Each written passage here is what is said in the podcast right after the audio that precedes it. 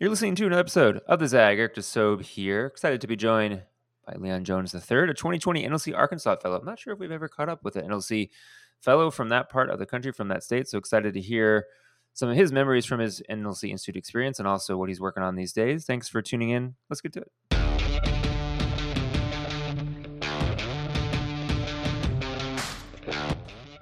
Yeah, Leon, we're kind of in full recruitment mode for next year's group of fellows. What do you remember about your own institute experience and being a fellow, and how did you hear about the program in the first place?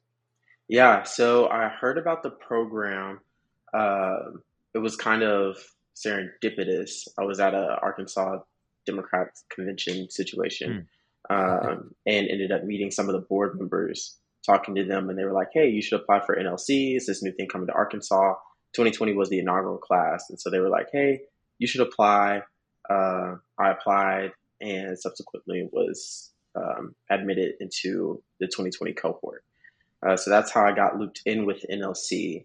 Um, we, we, had an interesting experience. We started off in person, uh, and then in March we went to all virtual uh, Zoom. And so, yeah, we had a pretty interesting experience, but it was good to say the least. Um, I think that for me, it definitely helped guide me in terms of uh, I was in college at the time, and so mm. it kind of helped guide me in what to do after college, and then also just kind of figuring out my place in um, public discourse and politics. Yeah, and then we spoke about being in college. Where did you go to school?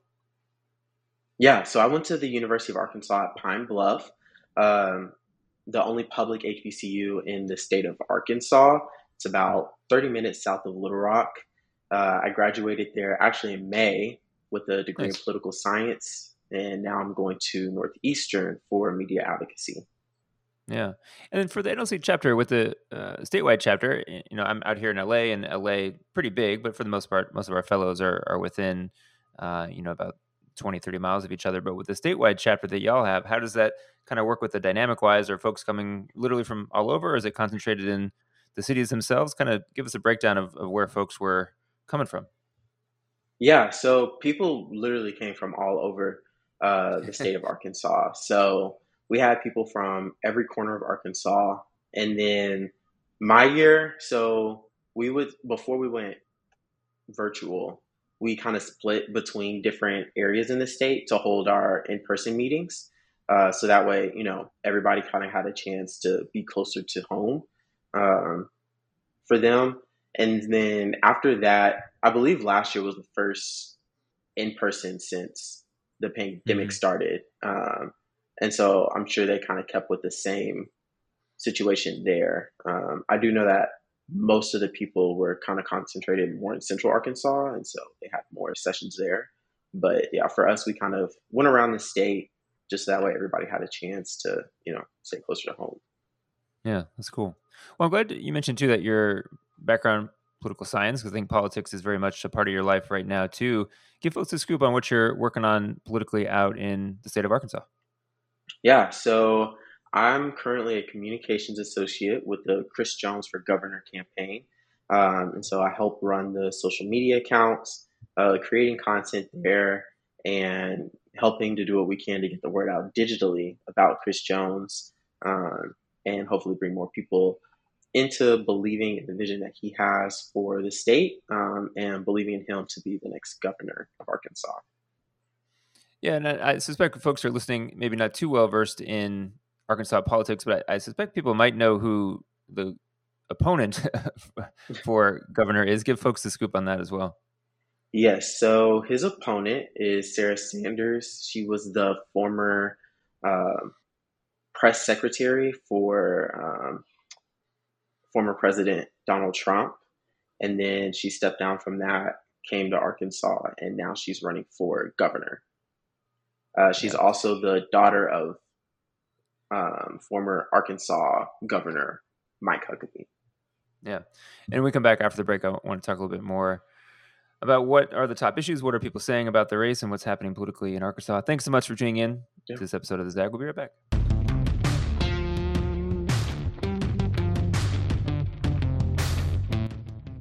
Yeah, Leon, what do you feel like are the the top issues that are uh, coming up the most when you're on the campaign trail, when you're talking to your candidate about what what he's hearing, what things are top of mind for folks out there? Yeah, so there's a lot of issues in Arkansas. Um, right now, one of the hot button issues is uh, raising teacher pay. Um, mm. And so it's a little bit more controversial than it probably should be. Uh, not probably, than it should be. Um, and so that's one of the big issues right now. And before that really became an issue, I think that what um, Chris Jones, his platform of PB&J, preschool broadband jobs, I believe that mm. that really highlighted the main issues in Arkansas. Um, the P being preschool education, B broadband uh, infrastructure, making sure everybody has access to um, good broadband, but also uh, you know infrastructure in general, and then jobs, making sure that we have quality um, and high paying jobs for people, so that way you know everybody can um, take place, have their place in um, our economy, and participate.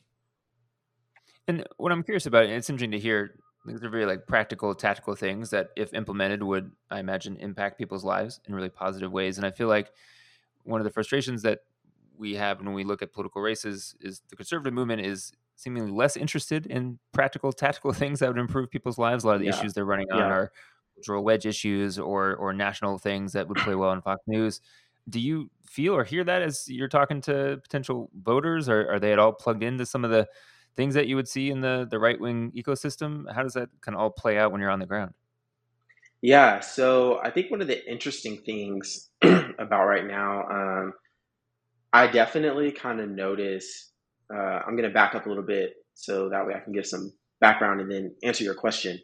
Uh, but I notice how in Arkansas, we people are definitely siloed into um, where they get their how they get their news, uh, etc. And so when I'm talking with people, uh, I do hear a lot of regurgitated points from um, what we'll call right wing media right now. Um, and so I, I notice that.